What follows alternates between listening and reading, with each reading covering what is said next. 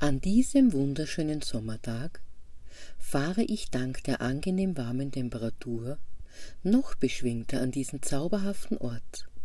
an dem ich heute wieder ehrenamtlich Dienst mache und mich schon auf die allschönen Begegnungen, die ich haben werde, freue. Die liebevoll gepflegten Blumen, die gemeinsam mit einem schönen Blumenarrangement oder einem neuen Unikat unserer Keramikerin auf einem Weinfass den Eingang schmücken, wirken nicht nur sehr einladend, sondern lassen mich auch immer wieder aufs Neue fühlen, was dies für ein besonderer Ort ist, an dem sich Herzensmenschen treffen und hier eine Begegnung haben, die oft auch schon zu einer längeren Freundschaft geführt hat. Das Geheimnis, wie es zu so einem Treffen kommen kann, ist mein Herz offen zu halten und damit anderen Menschen zu ermöglichen, auch ihr Herz wieder zu öffnen. Als es gegen Mittag hin etwas ruhiger wird und ich mich mit einem Kaffee hinsetze, um durch die offene Tür, durch die angenehme, warme Luft in das etwas kühlere Gebäude strömt, die Geschäftigkeit der Menschen im Markt zu beobachten, sehe ich, wie ein Auto mit Gröbminger Kennzeichen genau vor unserem Geschäft einpackt. Nach einiger Zeit steigt eine ältere Frau aus dem Auto, schaut sich etwas suchend um, bis sie sich spontan entscheidet, in unser Geschäft zu kommen. Wo ich ihr nun begegne, und ich sie auf den ersten Blick als etwas erschöpft und müde wahrnehme. Nachdem ich sie begrüße, biete ich ihr einen Sessel an, damit sie sich etwas ausruhen kann, und bringe ihr anschließend ein großes Glas Wasser, das sie dankend annimmt. Ich gebe ihr die Zeit und Ruhe, die sie braucht, um sich von dem, was sie erlebt hat, zu erholen, und lausche ihren Worten, als sie bereit ist, mir ihre Geschichte zu erzählen. Sie ist heute Vormittag bei der Verabschiedung ihrer langjährigsten und besten Freundin gewesen, die sie damals in der Berufsschule kennengelernt hat und die sie nun bis ins hohe Alter nie aus den Augen verloren hat. Obwohl sich beide nach ihren Ausbildungen mit einem gastronomischen Betrieb selbstständig gemacht haben, später dann auch einen Partner und Kinder hatten, sind die beiden über die ganzen Jahrzehnte immer wieder in Kontakt geblieben. Aufgrund der Entfernung konnten sie sich nicht so oft sehen, allerdings hatten sie sich immer die Zeit genommen, um miteinander zu telefonieren um sich in krisenhaften Zeiten gegenseitig beizustehen und in Zeiten des Glücks die Freude und Begeisterung mit dem anderen zu teilen. Ich sehe, wie sich bei diesen Worten ihre Augen mit Tränen füllen und lege meine Hand auf die ihre, um ihr das Gefühl zu geben, dass sie in diesem Augenblick nicht alleine ist. Sie erzählt weiter, dass es sie während der Verabschiedung viel Kraft gekostet hat, ihren Tränen nicht freien Lauf zu lassen, weil sie dies dann in der Stille alleine tun wollte. Und es ihr nun an diesem besonderen Ort möglich ist. Es dauert eine Weile, bis all der Schmerz und die Trauer, die ihre Seele empfindet, durch sie zum Ausdruck gebracht werden kann und sie langsam etwas ruhiger wird. Ich bringe ihr noch einmal eine Erfrischung und frage sie liebevoll, dass falls ich in diesem Moment noch etwas für sie tun kann, sie mir das bitte sagen soll, denn ich bin gerne für sie da, egal wie lange es dauern mag, bis es ihr wieder besser geht. Sie trocknet noch einmal ihre Tränen ab, schaut mir tief in die Augen und sagt, dass sie wohl von der geistigen Welt hier an diesen Ort geführt wurde, an dem sie mich, wieder treffen konnte, denn sie spürte sofort, dass wir uns aus früheren Leben kennen, dass sie gleich als sie mich sah, so ein tiefes Gefühl der Vertrautheit gespürt hat. Als sie langsam wieder in ihre ursprüngliche Kraft zurückkommt, fragt sie mich nach einem Friseur, denn sie möchte die Zeit heute noch nutzen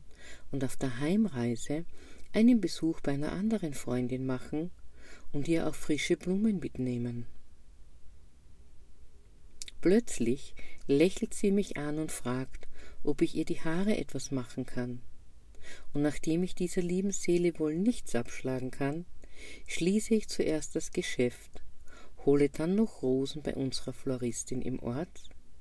und verkaufe ihr ein wertvolles Hydrolat und ein ätherisches Öl aus unserem Zirbenland, welches sie an diesem heißen Nachmittag sicher noch wertvoll unterstützen wird. In der Zwischenzeit geht es ihr schon viel besser, und während ich ihre Haare noch etwas in Form bringe, erzählt sie mir einiges aus ihrem Leben, das wohl sehr spannend gewesen sein muss und noch immer ist. Während ich sie mit all den erstandenen Sachen zu ihrem Auto begleite und wir diese im Kofferraum verstauen, hält sie noch einmal inne, bedankt sich für alles, was ich für sie getan habe,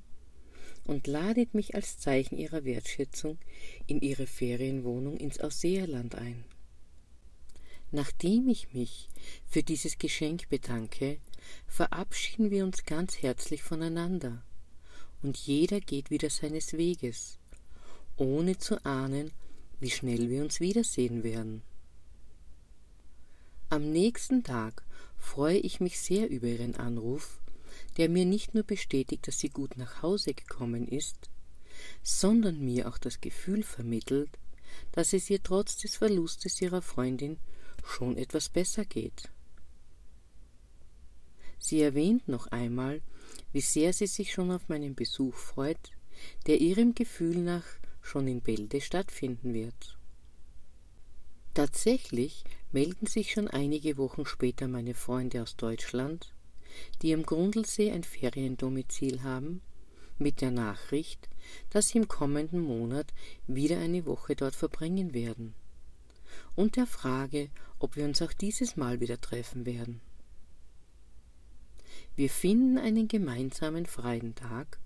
und so beschließe ich, diesen Ausflug mit dem Besuch bei meiner neuen Freundin zu verbinden, indem ich einen Tag zuvor anreise und bei ihr übernachten werde. Und so sitze ich nun wieder an einem Samstagmorgen voller Freude und mit einer Kamera im Gepäck in meinem Auto. Genieße die Fahrt über einige schöne Berge, vorbei an zauberhaften Seen, an denen ich immer wieder anhalte, um die Schönheit all dessen, was sich mir zeigt, und welches ich als großes Geschenk der Natur an mich schätze, nicht nur in meinem Innersten, sondern auch in Bildern festzuhalten. Obwohl ich schon Zeit meines Lebens viel Freude beim Fotografieren habe, hat sich dies erst in letzter Zeit zu einer ganz besonderen Leidenschaft entwickelt. Da ich begonnen habe, meine Bilder mit Menschen zu teilen, denen ich eine Freude bereiten möchte. Daraufhin bekam ich liebevolle, wertvolle Rückmeldungen, in denen sie mir schrieben, dass sie auf meinen Aufnahmen nicht nur traumhafte Landschaften, paradiesische Blumen oder beeindruckende Wolkenformationen sehen, sondern auch das Gefühl dazu wahrnehmen, das ich in dem Augenblick empfinde, in dem ich das Bild mache. Seitdem beflügelt es mich immer mehr, die verschiedensten Motive und Stimmungen, die ich an den unterschiedlichsten Orten erlebe und die mich besonders verzaubern, in meinen Fotos festzuhalten. Als ich nun am Grundlsee lande, beschließe ich, bevor ich meine Freundin besuche, noch eine kleine Wanderung entlang des Sees zu machen. als sich plötzlich der Himmel verfinstert und mich erahnen lässt, dass es bald Regen geben wird. Um mich nicht zu weit vom Auto zu entfernen, gehe ich nun bis zu einer Bank, die mir einen schönen Ausblick auf das noch stille Wasser gibt und mir nach der Fahrt nun ein tiefes Eintauchen in meine Seele und ein gleichzeitiges Entspannen meines Körpers ermöglicht. Da ich sehr empathisch bin, viel wahrnehme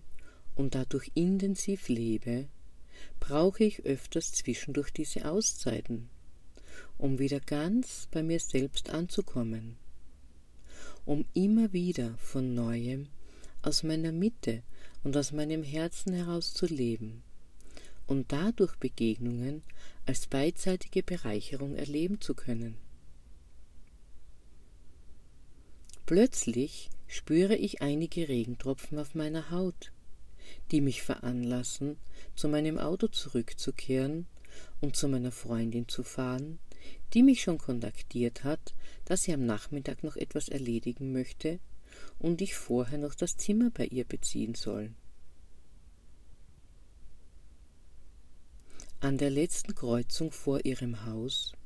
das mitten im Ort liegt, begegne ich meinen Freunden, mit denen ich mich morgen treffen werde, und freue mich immer wieder über solche Zeichen, die für mich Hinweise sind, dass ich meinem Seelenplan folge, was nicht immer nur schöne Begegnungen sind, sondern die auch oft mit großen Lernaufgaben verbunden sind, die meine Seele sich vorgenommen hat, dieses Mal hier zu erledigen. Kurz danach parke ich vor ihrem schmucken Haus, das im typischen Ausseerlandstil gebaut wurde, steige aus, umarme sie herzlich, woraufhin sie mir zuerst ihr Haus zeigt und dann schon die Ferienwohnung, die im Nebenhaus liegt und die ich durch eine schmale Wendeltreppe erreiche. Die Wiedersehensfreude ist sehr groß, und nachdem wir beide noch einiges im Ort zu erledigen haben, freuen wir uns schon sehr auf das gemütliche Beisammensein, zu dem wir uns am Abend verabreden. Als ich nun genüsslich durch diesen reizenden Ort spaziere, der trotz bewölktem Wetter sehr gut besucht ist, wird mir bewusst, wie viel hier an die Liebesgeschichte von Erzherzog Johann mit seiner Anna erinnert. Und mir wird ganz warm ums Herz, wenn ich daran denke, wie groß ihre Liebe wohl gewesen sein muss, dass sie trotz all der Hürden, die sie bewältigen mussten, diese auch in der Öffentlichkeit leben konnten. So schlendere ich in Gedanken daran durch den Kurpark, entlang des Ufers der kristallklaren blauen Traun, am Stein vorbei, der beweist, dass Badersee der Mittelpunkt Österreichs ist, bis ich dann noch auf einer Bank Platz nehme, ein köstliches Eis genieße und dabei meinen Blick bewundernd auf die Berge, die den Ort umgeben werfe, und gleichzeitig das bunte Treiben der unterschiedlichsten Menschen beobachte.